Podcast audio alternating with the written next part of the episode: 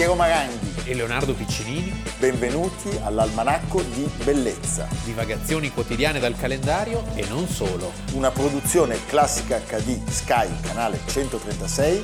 in collaborazione con Intesa San Paolo.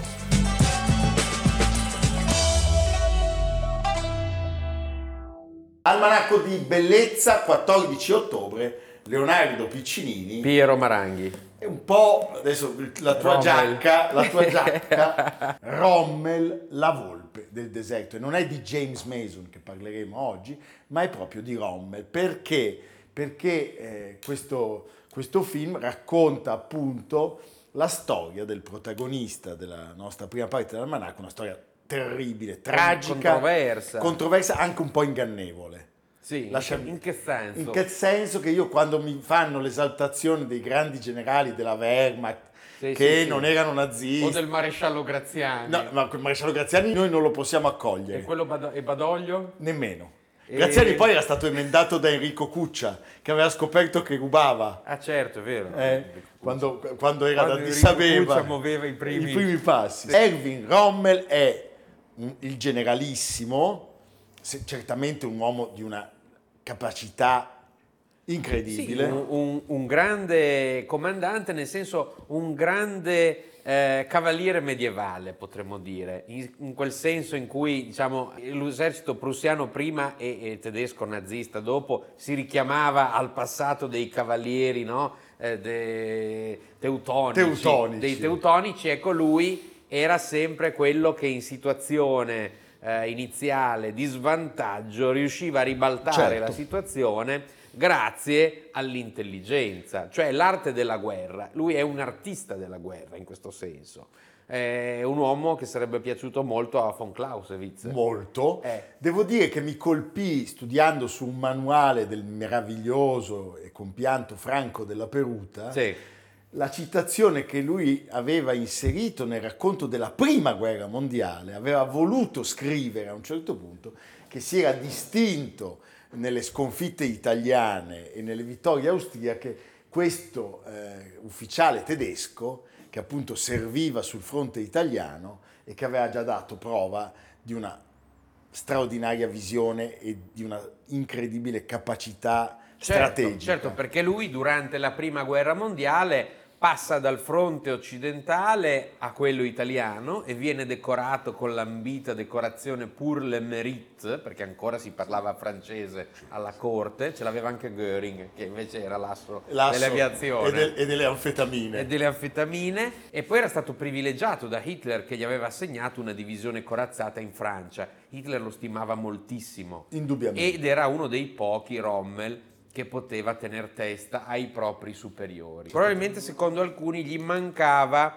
eh, il senso del comando supremo, cioè il comando, non, ha, non ha mai eh, brillato in situazioni che riguardassero la logistica, un comando che fosse superiore al comando di divisione, per intenderci. Però invece sul campo era il numero uno. Numero uno. Aveva anche un certo senso dell'onore rispetto agli sconfitti. Quindi, diciamo, Anche se, lasciami dire, coi poveri italiani da buttare come carne da macello non era stato proprio generosissimo in Africa. Sì, ma perché gli italiani erano visti male, Malissimo. a prescindere, diciamo. Senti Leonardo, noi oggi ne parliamo perché il 14 ottobre del 1944 il eh, feldmaresciallo muore a Erlingen Sì, siamo nel Württemberg, Sì. siamo vicino a Ulma. E eh, la versione ufficiale che viene diffusa dal regime è che eh, la volpe del deserto si sia spenta a causa di un ictus che è sopraggiunto a seguito delle ferite di un'incursione aerea di cui lui era stato vittima pochi mesi prima. L'unica Sappiamo- cosa vera è che l'incursione aerea era eh, veramente accaduta e lui era stato Era stato veramente, veramente vittima. ferito. Sì. Però noi sappiamo che le cause reali Certo. della morte di eh, Erwin Rommel sono eh, tutte da ricercarsi in quel momento drammatico della- dell'operazione Valchiria. Sì, lui diciamo che già da un po' di tempo si era reso conto che la guerra era perduta e questo era visto anche con sospetto tra l'altro e eh, questo pessimismo era sfociato in un timido appoggio alla causa di von Stauffenberg. Timido appoggio. Timido lui appoggio. non ha preso parte in modo concreto, però già l'esserne stato a conoscenza e non aver fatto nulla per ribaltare l'esito di questo, di questo colpo di Stato, possiamo chiamarlo, era agli occhi dei nazisti too much. Poi in quel momento cioè, bastava eh, Sì. essere sospettati di aver fumato una sigaretta americana un giorno Sì. per essere passati per le armi. Allora, parliamo senza dubbio di un uomo eh, dall'indubbio carisma, un uomo che appunto è stato capace di alcune azioni eh, che in qualche modo possono attenuare eh, la sua adesione al nazismo, però abbiamo detto si parla anche di una figura ambigua, è molto difficile pronunciare un giudizio univoco su un uomo come Erwin Rommel, perché eh, la storiografia ha chiarito eh, anche recentemente alcuni elementi della sua vicenda personale che sono a lungo rimasti oscuri. Cioè lui, rispetto all'attentato di cui hai parlato, aveva sostanzialmente eh, un coinvolgimento blandissimo. Era informato dei fatti e ha detto andate avanti, tipo. così, Fate no? voi. Sì. Eh?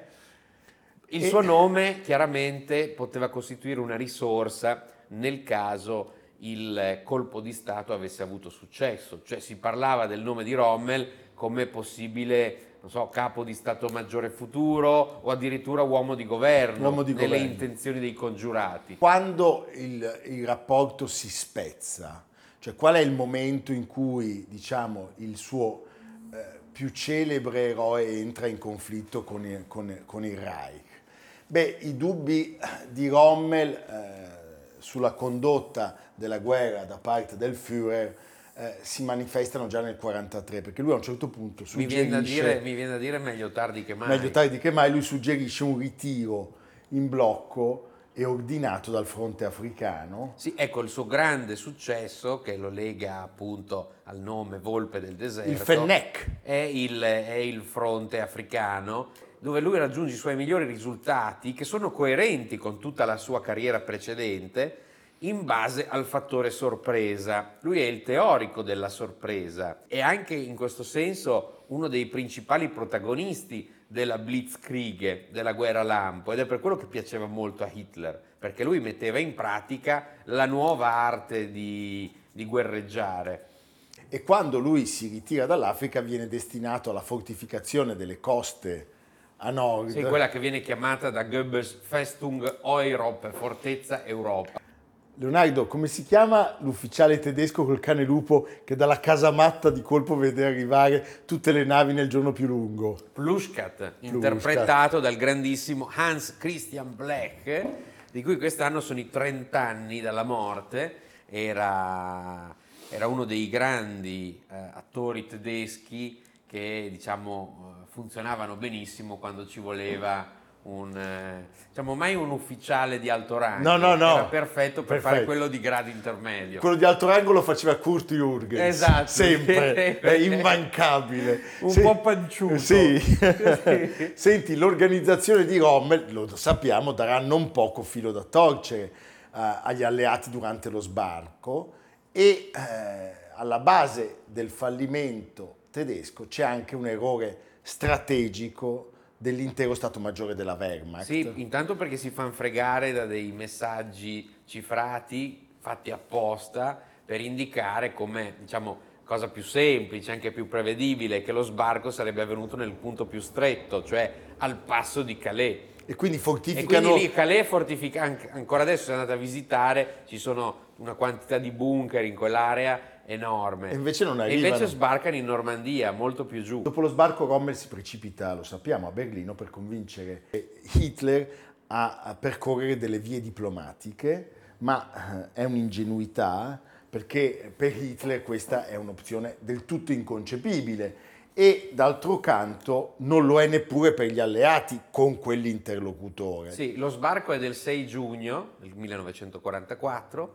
e eh, il colpo di Stato è il 20 luglio del 44. Lui pochi giorni prima del 20 luglio è sulla strada, diciamo in Normandia, fa le strade basse per cercare di schivare la- l'aeronautica, ma un pilota segue la macchina e, e- e la, la trivella diciamo, di colpi, la macchina sbanda e lui si ferisce alla testa, quindi è convalescente in quel periodo. Allora, eh, c'è anche una posizione molto pratica, se vogliamo, che è quella eh, di Rommel, che in qualche modo, sapendo che è tutto perduto, ritenga che sia meglio essere invasi prima dagli alleati che dai sovietici. E questa cosa, sappiamo, avrebbe anche avuto effetti in altri luoghi e in Beh, altri molti dei gerarchi momenti. e dei generali si sarebbero arresi a ovest piuttosto che a est. Ecco, però non possiamo dimenticare che lui aveva largamente goduto di tutti i benefici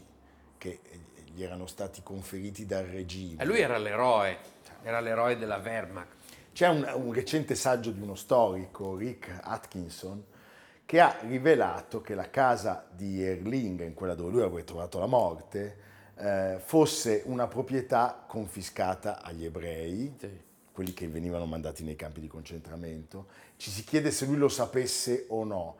Eh, forse non aveva fatto le domande, però... Secondo me sapeva tutto. eh, Come sapeva tutto delle vetrine infrante, dei negozi degli ebrei nella lotta dei cristalli, come sapeva tutto dei campi di concentramento. Come Albert- come e poi- Albert Speer. E poi facevano così. eh, come Albert Speer. Sì. Cioè, adesso Cioè, sì, so che ci sono dei campi di concentramento, però sai che c'è, noi che ce frega. Ci sono altri personaggi importantissimi di quel momento che vengono coinvolti in tutta questa vicenda, l'abbiamo raccontato Gunther von Kluge e il comandante del Panzerkorps Sepp Dietrich, eh, che era un fedelissimo di Hitler, anche loro in qualche modo hanno parte in tutta la vicenda. Esattamente come i congiurati della- del Gran Consiglio eh, del 25 luglio C'era pure Ciano, del 43. c'era anche il Sempre triumviro, a luglio succede. sempre a luglio, c'era anche il triumviro vecchissimo. De Bono. De Bono, eh, che verrà anche lui fucilato a Verona.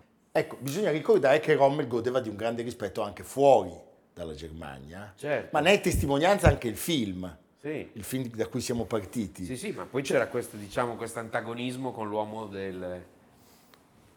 con Con, eh, Montgomery. con Mongo- col signor Montgomery. eh? Allora, eh, come succede, eh, come, come avviene la morte di Rommel? Arrivano due emissari a casa Sì. e propongono la fine onorevole, lo sappiamo, cioè un suicidio segreto Il famoso suicidio assistito. con la capsula di cianuro Sì.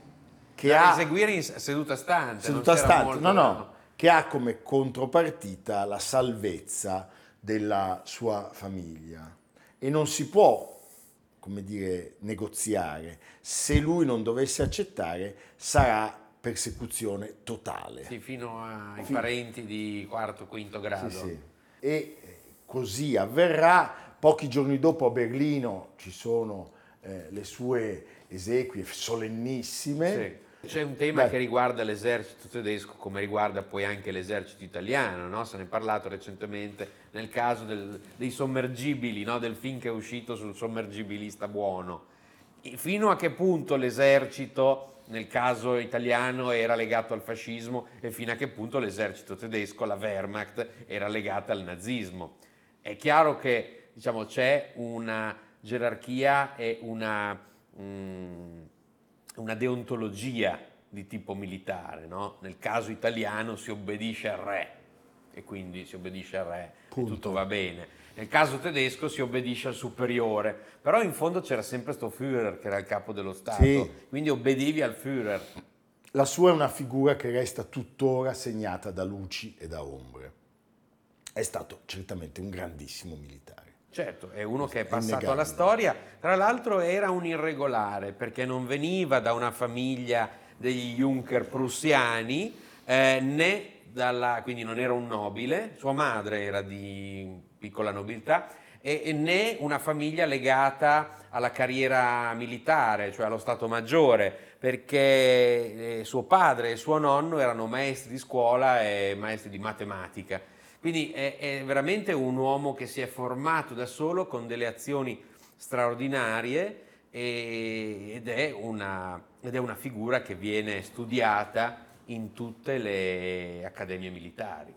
Resta questo, la volpe del deserto.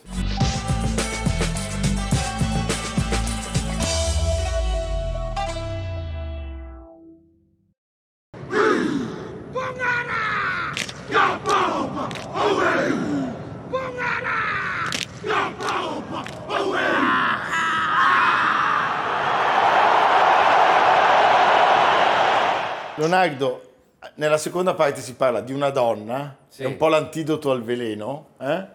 Kathleen Mansfield Beauchamp, che noi conosciamo in arte come Kathleen Mansfield, che è una somma scrittrice della... Nuova Zelanda, una meteora poverina perché è mancata a soli 34 anni, tra l'altro nel gennaio del 1923, quindi noi che siamo snob invece ne parliamo oggi perché eh, nacque il 14 ottobre del 1888 a Wellington in Nuova Zelanda. Anche lei aveva un carattere molto forte, però a differenza di Rommel si è dedicata ad attività più alte. Per fortuna. Ecco. eh.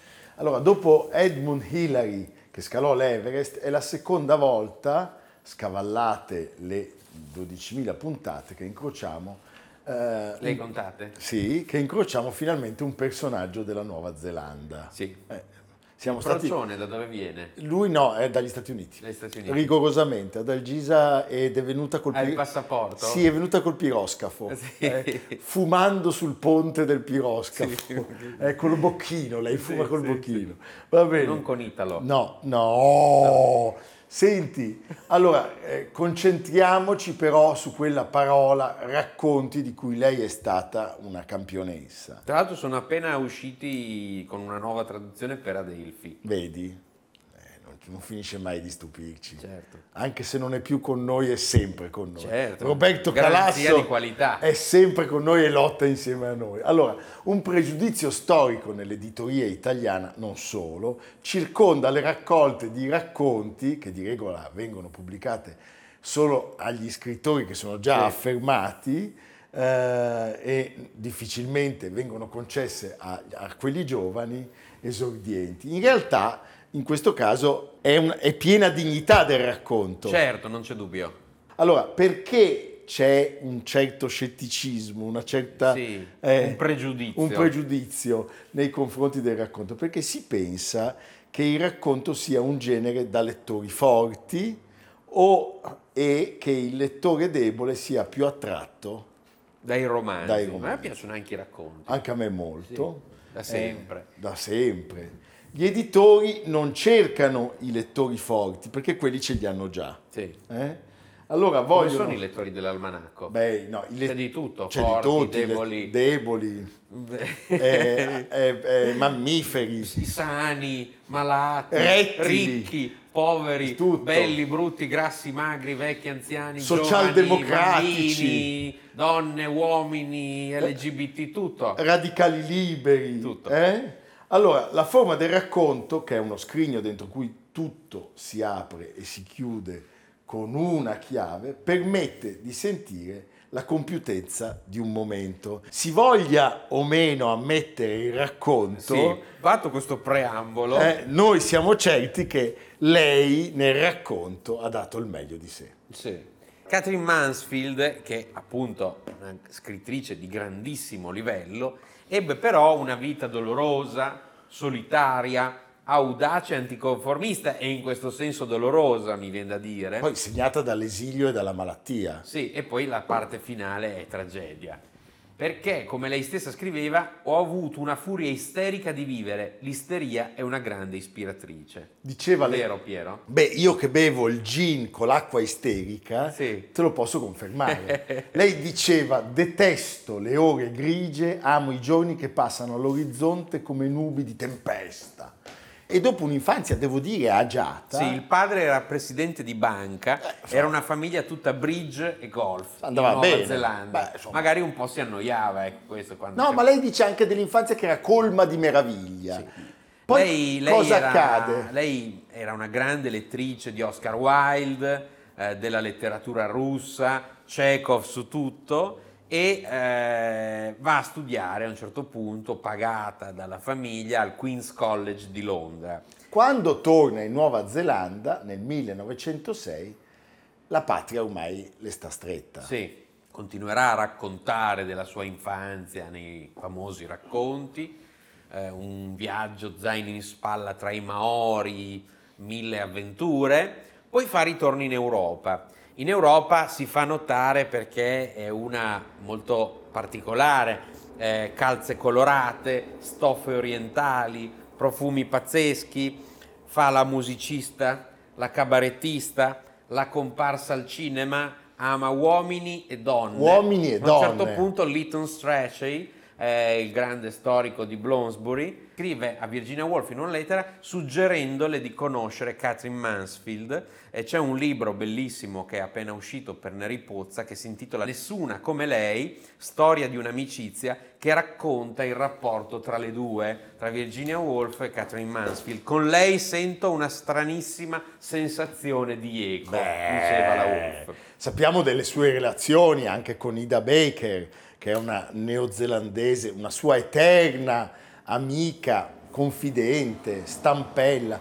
Il suo rapporto con un- uno stupendo critico e scrittore inglese, John Middleton Murray, che lei conobbe nel 1911 e che tira e molla sposò anche nel 18. Sì, era il secondo matrimonio perché il primo marito lo sposò e lo piantò la sera stessa. E loro due sono, dire. no, capisci?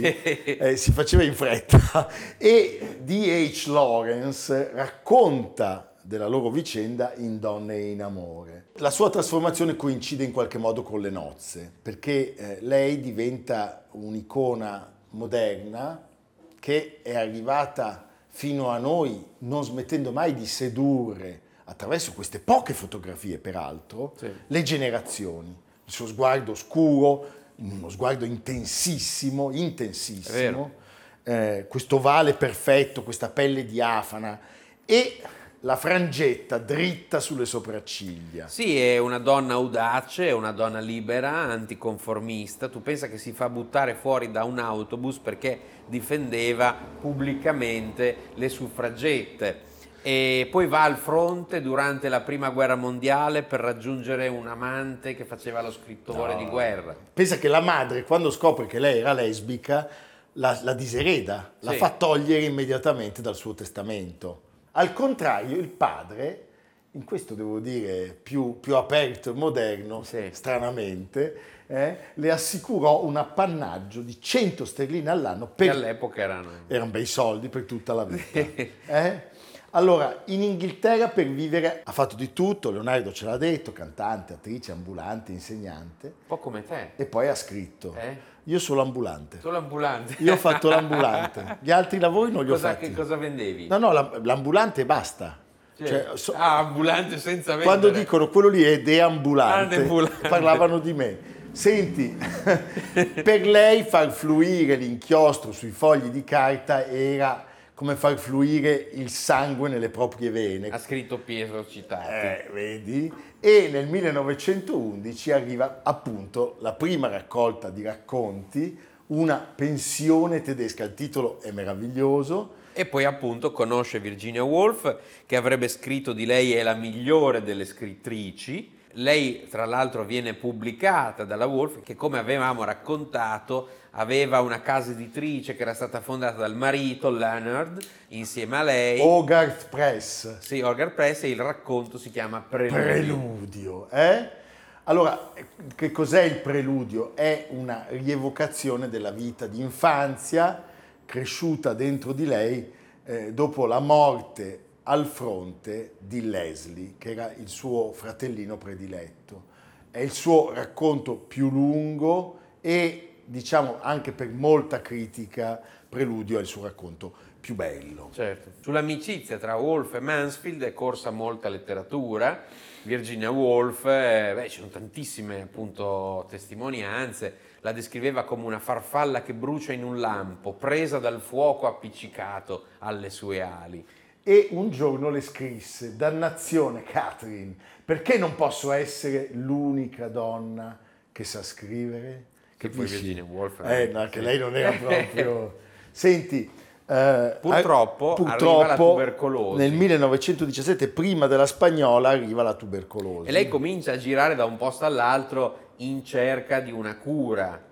Fino a finire a Fontainebleau dove si, dove si spegne la clinica di Gurdjieff. di Gurdjieff, lei diceva io giravo come un coccodrillo perché il coccodrillo è l'unico animale che non tossisce, malata di tubercolosi. eh?